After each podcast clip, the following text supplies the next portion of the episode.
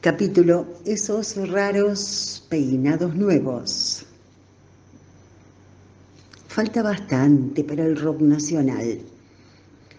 Ahora están sonando acordes de un minué.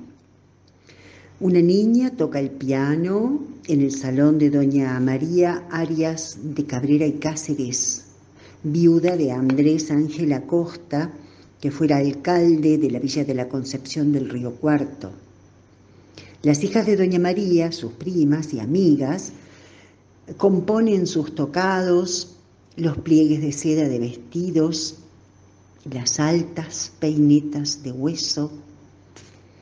Sí, la villa del río Cuarto era muy pobre, sin embargo en ese hogar se acostumbraba, como en algunos pocos más, se acostumbraba a alfombra roja, cortinas de terciopelo, vajilla inglesa y cubiertos de plata.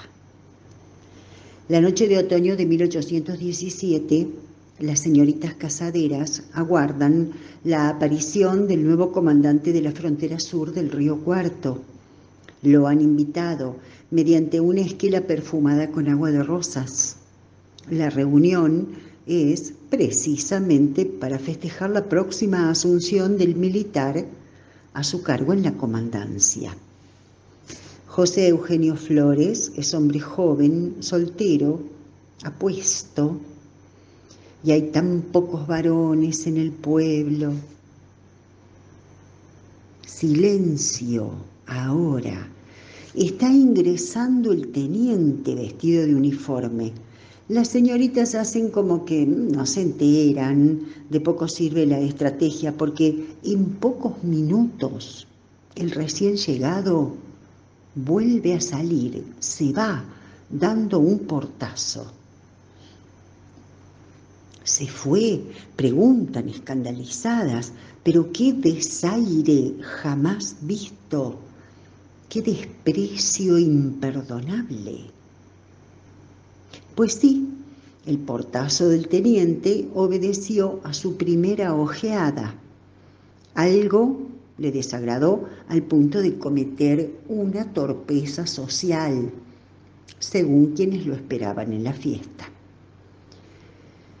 No eran horas para visitar al alcalde y menos para quejarse, pero a José Eugenio Flores no le importó. Fue a golpear la aldaba de Felipe Neriguerra el alcalde, y le contó que en casa de María Arias de Cabrera las mujeres estaban peinadas con el cabello caído hacia el lado derecho. El alcalde puso cara de circunstancia y prometió reprender a las chicas, pero recién al día siguiente, porque esas no eran horas. José Eugenio Flores se marchó, fastidiado. Al día siguiente, Viendo que la autoridad no tomaba cartas en el asunto, volvió a denunciar a las niñas de la villa, esta vez por escrito. El caso es que el alcalde, Felipe Guerra, formaba parte de la élite del pueblito. Él y María Arias de Cabrera, descendiente del fundador Cabrera, tenían los mismos intereses económicos y políticos y además tenían una posición contraria a la independencia de las colonias del Río de la Plata. Eran realistas ideológicamente, aunque claro, no lo publicaran.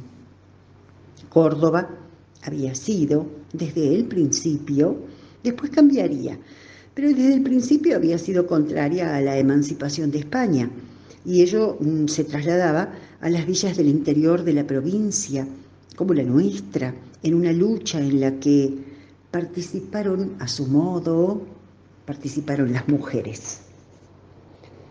Meses atrás, el pregonero de la villa se había esmerado para sujetar pergaminos en los postes de las esquinas de la plaza, allí donde todos podían y debían verlo. El viento del sur le complicó la tarea y también un par de perros que lo taloneaban sin piedad. Finalmente quedaron a la vista las proclamas y quienes sabían leer, muy pocos en la villa, se allanaron a descifrar, a leer en voz alta el contenido del bando, que aseguraba lo siguiente, comillas, ninguna persona sin distinción de calidad, dignidad, sexo ni condición pudiese traer el pelo tirado a la derecha, bajo apercibimiento de ser multada con 50 pesos. Cierro comillas. En la concepción, las niñas patriotas, las niñas patriotas, cuidaban de peinarse con el cabello hacia la izquierda. Sin embargo, las niñas realistas, todas hijas de familias de apellido y de cierto prestigio, mm, empezaron a peinarse al revés, con la cabellera inclinada a la derecha.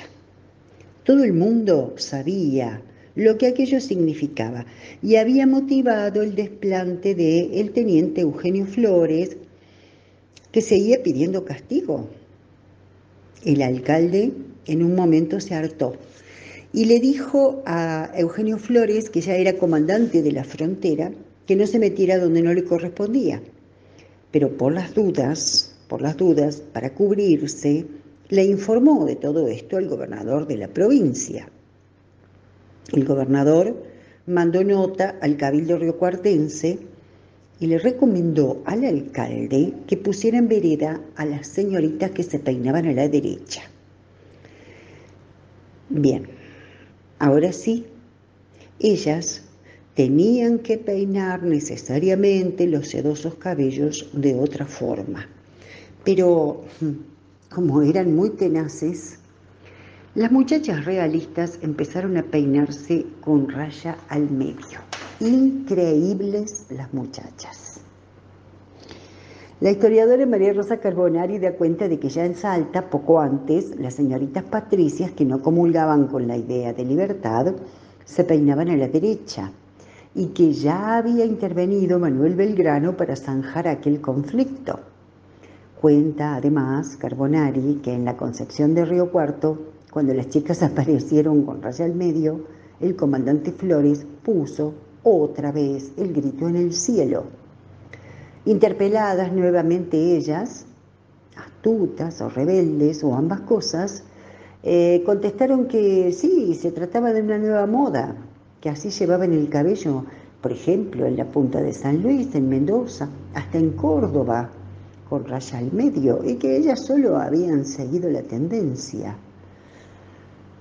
El final de la historia arriba con dos de las señoritas arrestadas en el pueblo. Un escándalo. Seguramente el arresto habrá durado unas pocas horas, pero caramba, eran hijas de Malbrán y Muñoz, una personalidad en la villa del Río Cuarto. Y todo esto debido al hambre de libertad de un joven teniente que dejó su huella en los luminosos caminos del libre albedrío.